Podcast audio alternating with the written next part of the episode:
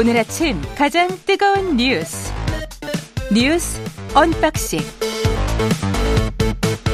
자 뉴스 unboxing 시작하겠습니다. 민동기 기자 김민하 평론가 나와있습니다. 안녕하십니까? 안녕하십니까? 어제 한일 정상회담에 이어서 한일 의원연맹 의원들을 기시다 총리가 만났습니다.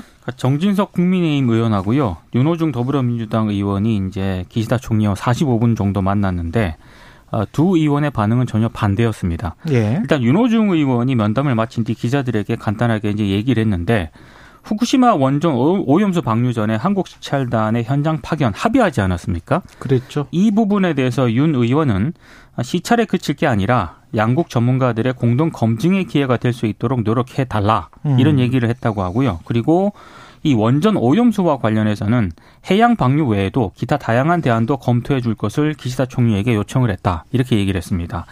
그리고 지금 어 일본 같은 경우에 지난해 12월에 외교 안보 기본 지침인 그 국가안보 전략 문서를 개정을 했거든요. 예. 이때 개정을 할 때 이른바 적기지 공격 능력 보유를 명시를 했고 그리고 독도 연유권 주장을 담았습니다. 근데 윤호중 의원은 아, 이 부분에 대한 어떤 그 재개정을 좀 고려해 달라 이렇게 요청을 했다고 합니다. 왜냐하면 아, 당시 이제 이걸 개정을 했을 때 한반도 유사시 일본 자위대의 개입 가능성을 좀 열어놓은 것 아니냐 이런 비판이 나왔는데 윤호중 의원이 이제 이 부분을 개정해 달라고 요청을 한 건데 여기에 대해서는 뭐 기시다 총리가 즉답을 피했다라고 하거든요. 지금 안보 문서에 독도가 있다는 거죠? 그렇습니다. 그러니까 요거를 네. 개정을 해달라고 윤호중 의원이 의견을 좀 전달을 했는데 즉답을 피했기 때문에 일부 언론들은 사실상 거절 입장을 밝힌 것이다 이렇게 지금 해석을 하고 있습니다. 러시아 중국과 갈등 겪고 있고 한국과 안보 문서에서 독도 때문에 갈등을 겪고 있다. 네. 그런데 한미일은 안보 협력을 본격적으로 하기로 했다. 네. 우리 정부나 일본 쪽은 그렇게 주장을 하고 있으면 앞뒤가 안 맞는 건 아니냐 뭐 그러니까 이런 이야기인 것 같습니다. 모순이 있기 때문에 예. 아, 문서를 좀 다시 개정을 해달라 이렇게 요청을 했다라고 하는데 기시다 총리는 즉답은 피했다라고 하고요. 반면에 이제 정진석 의원 같은 경우에는 어, 전혀 반대되는 그런 내용을 좀 브리핑을 했습니다. 예. 윤석열 정부 출범 1년 만에 한일 관계에 훈풍이 불고 있다 이렇게 얘기를 했고요. 과거사 문제에 대해서 일본도 성의 있는 노력을 하려는 느낌을 충분히 감지할 수 있었다. 이렇게 음. 좀 긍정적인 입장을 밝혔습니다. 그러니까 우리가 뭐 기시다 후미오 총리의 뭐 입장 표명이라든가 태도에 대해서 부족한 점을 여러모로 지적을 했습니다만 어쨌든 자기 나름대로의 노력은 있겠죠. 기시다 후미오 총리가. 그래서 자기 나름대로의 노력을 평가하려는 정진석 의원의 뭐 이런 언급이나 이런 것도 있을 수 있는 발언. 또 여당의 입장에서는 그런 평가가 가능하다고 봅니다만 실질적인 것이 무엇이냐에 주목을 해봐야 되는 것 같아요. 그런 점에서 지금 말씀하신 대로 이 안보문서라는 게 기본적으로 일본의 어떤 안보적인 이익을 어떤 걸 전제해서 이 정책을 펼칠 거냐를 규정해 놓은 문서 아닙니까? 그렇죠. 그리고 그 문서에는 당연히 영토 부분이 들어가는 거거든요. 말씀하셨듯이 중국과는 이른바 이제 다오이다오 그다음에 어, 센카쿠 열도라고 불리는 이 부분을 가지고 영토 분쟁화 돼 있는 것이고 그다음에 러시아하고는 소위 말하는 북방 영토라는 게 있어요. 쿠릴 열도 네 개의 그렇죠. 섬을 두고 음.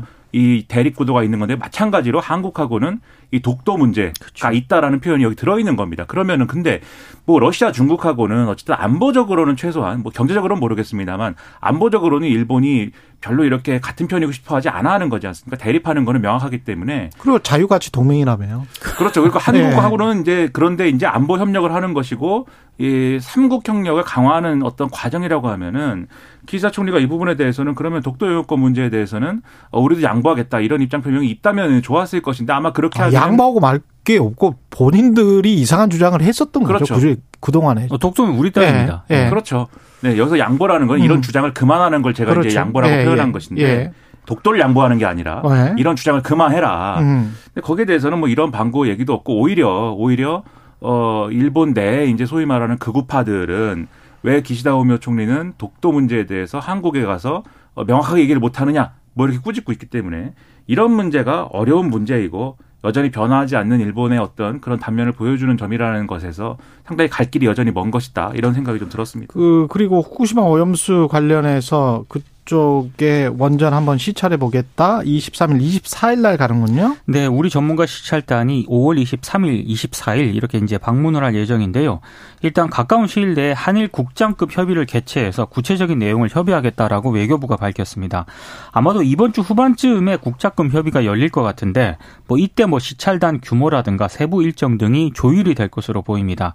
시찰단은 현재 관련 부처 관계자하고요. 산하기관 전문가로 구성이 될 것으로 일단 전망이 되고 있는데 그럼에도 불구하고 여전히 이 시찰단이 검증단이 아니기 때문에 오염수 배출 문제에 대해서 어느 정도 전문적인 검증이 가능할 것인가 이 부분에 음. 대해서는 회의적인 어떤 반응이 계속 나오고 있는 그런 상황인데요. 오늘 일부 언론, 언론 보도를 보니까 일본이 IAEA 외에 이 시차를 허용한 게 대만하고요. 태평양 섬나라 18개 나라가 모인 태평양 도서국 포럼 사무국이더라고요. 예. 근데 이 두 나라에 대해서 음. 어, 시차를 허용을 했을 때 어떤 과정을 거쳤냐면 보통 한 다섯 단계로 이루어졌다라고 하는데 첫 번째가 도쿄 전력 담당자가 전반적인 과정을 브리핑을 합니다. 예. 그리고 이제 현장을 간다고 해요. 두 번째가. 예. 아 그리고 세 번째가 현장이라는 게 아마 이제 탱크가 있는 맞습니다. 거기. 예. 그리고 그 1km 해저 터널 현장을 가서 이제 이렇게 둘러본다는 겁니다. 세 번째가. 거기는 이제 방류할 해저 터널. 그렇습니다. 예. 그리고 네 번째가 아, 지금 희석된 오염수에서 키우는 뭐 광어라든가 전복 사육 시험장을 둘러본다는 거고요. 광어나 전복을 희석된 오염수로 키운데요? 그 시험장이 있다고 합니다. 거기를 이렇게 보여준다고 하고요. 그럼 방류하지 말고 계속 키우면 되겠네.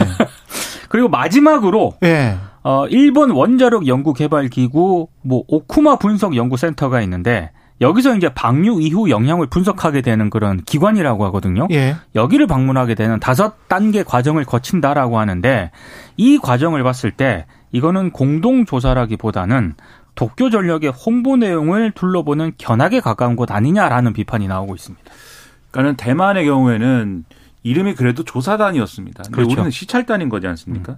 대만에 준하는 어떤 그러한 이제 내용도 사실은 받아들이기 어려울 수 있는데 우려가 되는 거죠. 그리고 지금 이제 어 이번 주에 한해 국자권 협의를 통해서 구체적으로 뭘 할지를 논의한다고 하는데 지금 거론이 되는 게 경제 산업성 그리고 도쿄 전력 관계자를 만나서 방류 계획 및 안전성 검토 결과를 확인한다. 그리고 관련 질의를 한다는 겁니다. 그러니까 거기서 제공하는 거를 본다는 거잖아요. 그리고 구체적인 수치나 이런 것들을 예를 들면 우리가 시료를 채취해 가지고 우리가 이제 검증을 한다 이런 내용은 전혀 그렇죠. 기대하기가 요 내용대로라면 어려운 것이고 또 해저 터널을 둘러본다는 것도 그러니까 그 터널이 공사가 잘 돼 있느냐, 그렇죠. 마무리가 잘 됐느냐, 뭐 이런 거지 않습니까? 거기서 오염수의 어떤 성분이나 뭐 이런 걸 확인할 수 있는 구조가 아니지 않습니까? 그러다 보니 보면 그렇게 그, 그런 정도로만 되면 결국은 이 오염수 배출에 대한 정당성에 대해서 우리가 들러리를 서는 결과가 될 수가 있고 나아가서는 그것이 결국 우리가 후쿠시마산 예를 들면 농수산물 수입을 여러모로 제한을 해놓는 이유 중에 하나가 그런 어떤 오염이나 이런 것들이 우려돼서인 거잖아요. 그렇죠. 근데 오염수가 이제 안전하다라고 하면은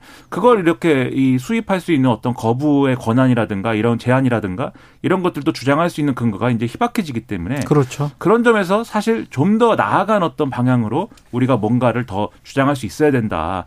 이 점을 좀 봐야 될 텐데 여러모로 걱정입니다. 근데 저는 좀 이상한 게 우리가 쓰레기 관련해서 쓰레기 플라스틱 쓰레기 같은 경우도 함부로 못 태우게 하잖아요. 그렇죠. 그렇잖아요. 일정 정도 제한이 있고. 네. 그다음에 쓰레기 소각장뿐만이 아니고 모든 쓰레기는 사실은 매립하게 돼 있지 않습니까? 맞습니다. 그 영토에. 그러면은 이게 온전에서 나온 슬러지가 섞인 오염수란 말이죠. 원전 찌꺼기들까지 다 있잖아요. 그러면 그걸 어떻게든 대안을 마련해서 첫 번째 대안은 일본 내 영토 내에서 어떻게든 처리하는 것. 그리고 그 비용과 그 해양으로 그렇게 보내버렸을 때 본인들은 터널 만들고 뭐 그랬다고 합니다만은 처리해서 보내버렸을 때 그 비용 관련해서 그 비용이 엄청나게 차이가 날 것 같거든요. 지금 그렇죠. 간단하게 생각을 해본다면 그리고 그걸 깨끗하게 정말 만들었다면 그렇다면 뭐 토양 오염도 될 일이 없기 때문에 그러면 조금씩 조금씩 일본 토양에 그냥 뿌리면 되는 거 아닙니까? 호수를 굳이 만들지 않들, 않더라도 그냥 그냥 그 뿌리면 한 탱크씩 하루에 하나씩 뿌리면 주변에 뿌리면 농작물도 잘 자라지 않을까요? 그러니까 송기호 변호사 같은 경우가 네. 이제 이 문제를 계속 그 추적을 해오고 있는데 네. 그런 얘기를 했더라고요. 그러니까 정부가 2년 동안 일본에서 오염수 자료를 네 차례나 받았다라고 합니다. 음. 그네 차례나 받았으면 우리 정부가 해야 될 일은 평가를 해야 되는 것이고 왜 대안을 그렇죠. 이야기를 안 하는지 모르겠어요. 분석 결과를 좀 내놓아야 되는데 네. 송교 변호사 얘기는 왜 그걸 안 내놓느냐 정부가 이렇게 무조건 그냥 오염수를 방류하기로 일본 정부는 결정한 것처럼 이야기를 하고 음. 거기에 그냥 모든 국제 사회 또 한국 뭐 포함해서 뭐 이런 나라들은 그냥 거기에서 시료 채취해 가지고 뭐 나오면 그러면 오케이 하는 그런 방식이 이게 맞는 건가요? 그런 의문을 쭉 표해 왔죠 사실. 네. 그러니까는 이 오염수 이 방류 결정 자체는 아베 신조 정권 때 이미 그렇죠. 확인이 된 것이고 스가 요시히데 정권 때도 아베 신조 정권의 그러한 내용을 그대로 추진한다. 라는 것을 확인했던 것이고 기시다 정권 역시 마찬가지입니다. 이것을 바꿀 의지는 전혀 없는 상황이기 때문에 그래서 그 여러 가지 비판에도 불구하고 그냥 여기까지 와버린 거예요. 일본이 남의 비판이나 이런 것들을 듣지도 않고 그러나 그럼에도 불구하고 최종적으로 방류를 할 것이냐 말 것이냐의 문제에서 안전성을 얼마나 확인했느냐 이게 이제 중요한 것인데 일본은 이제 IAEA 검증을 핑계로 해서 안전성은 확인이 음. 된 것이고 유일하게 삼중 수소 문제가 남는데 그건 문제 안 된다 이렇게 주장을 하고 있는 거고 이제 다른 국가들은 방류를 하겠다고 하는 것은 어쨌든 그 나라의 뭐 결정이라고 한다면 적어도 안전성이 확인되기 전까지는 방 류하기 전에 어떤 임시 상태를 유지해야 되는 거 아니냐. 그 안정성을 확인해 달라라고 요구를 하는 것인데 그 중에 이제 또 가장 중요한 어떤 입장을 가져야 될 나라들이 주, 바로 이제 인접해 있는 주변 국가들인 거거든요. 그렇죠. 그 중에 하나가 이제 우리인 것이고 그런 점에서 보면은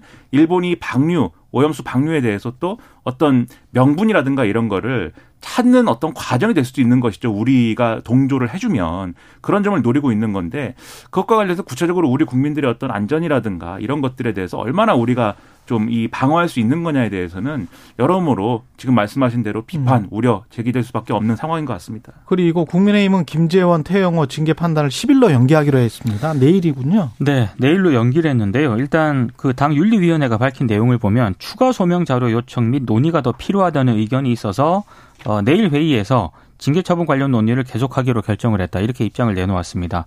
뭐 다들 아시겠지만 윤리위원회 징계는 경고, 당원권 정지, 탈당 권고, 제명 이렇게 네, 간, 네 단계로 구분이 되는데 일단 중징계가 불가피하다는 그런 얘기가 일단 많긴 하거든요. 근데 일각에서는 어 뭐 자진 사퇴 얘기가 계속 나오고는 있습니다.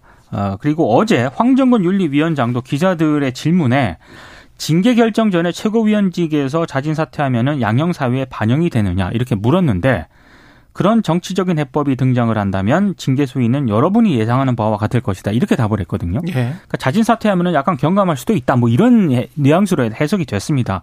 근데 정작 당사자인 두 최고위원은 윤리위원회 출석을 하면서 자진 사퇴 이야기는 어느 누구한테도 들어본 적이 없다. 김재원 최고위원은 이렇게 얘기를 했고 태용호 최고위원도 만약에 자진 사퇴 입장이었다면 윤리위원회 오기 전에 사퇴 의사 밝혔을 것이다. 이렇게 얘기를 하고 있거든요.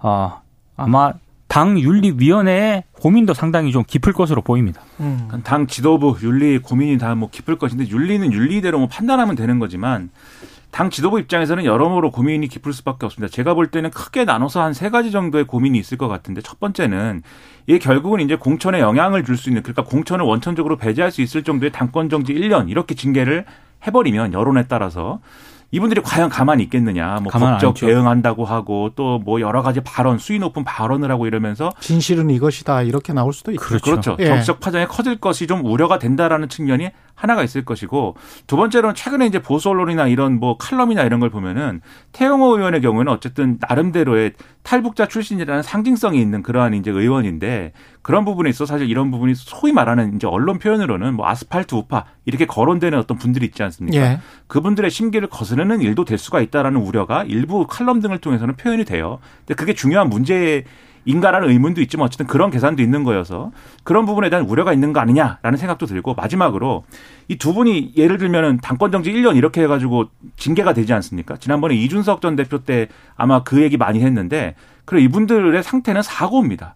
거리가 아니에요. 그렇죠. 음. 만약 거리가 되면은 그걸 추가로 이제 선출하면 됩니다. 그렇죠. 자, 진 사퇴해 가지고 두 명이 네. 거리가 됐다라고 하면 아마도 이제 국민의힘의 전국입니까? 전국위에서 추가 선출하면 돼요. 두 명을. 그래서 지도부를 온전하게 유지할 수가 있는데 사고 상태가 되면 두 명이 그냥 없는 채로 지도부가 쭉 가야 됩니다.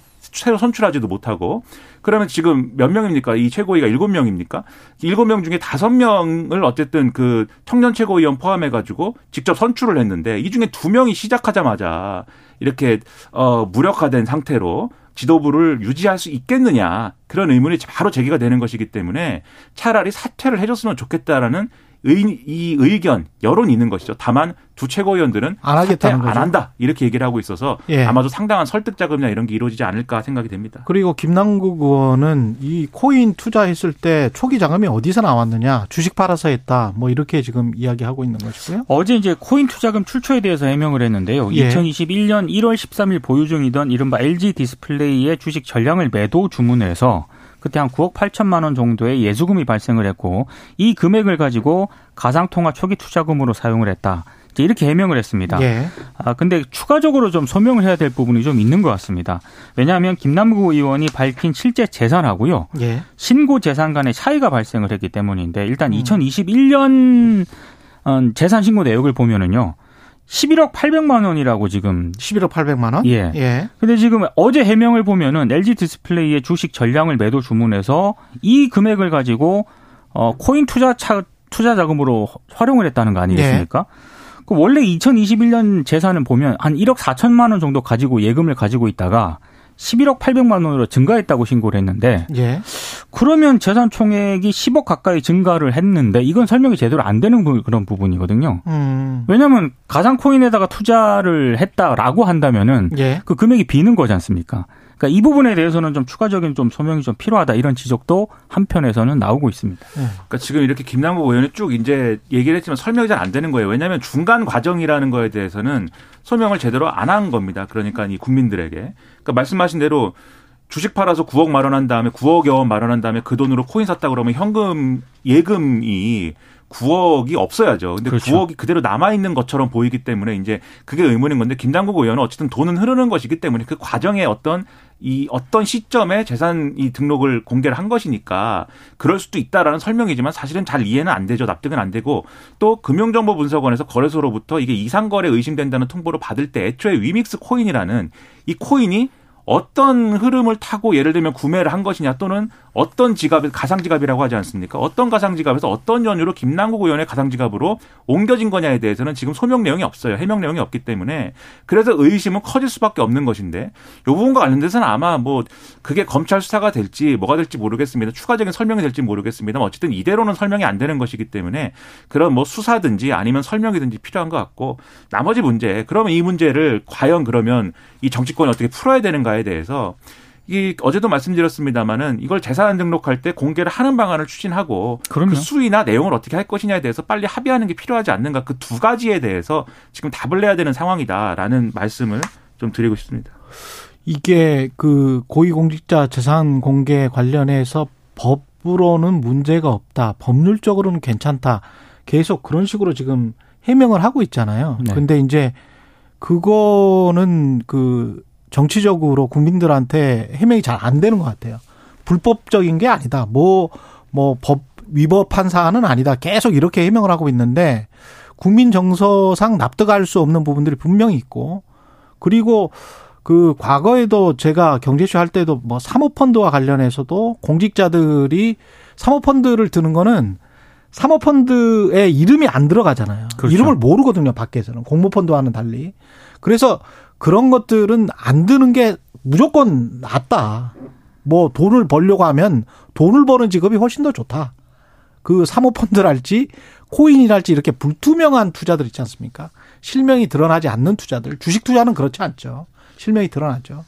그런 것들 실명 투자 위주로 투자를 하더라도 그리고 국회의원이 됐으면 그 이후에는 멈췄 그렇죠. 멈추는 게 맞. 하지 말아야 그렇죠. 되는 거죠. 멈추는 게 맞습니다. 하다못해 관련 상임위 가면 주식은 백지신탁하지 않습니까? 그렇습니다. 멈추는 게 맞습니다. 국회의원이 되면 뉴스 unboxing 민동기 기자 김민하 평론가였습니다. 고맙습니다. 고맙습니다. KBS 1라디오 최경영의 최강시사 듣고 계신 지금 시각 7시 42분으로 향하고 있습니다.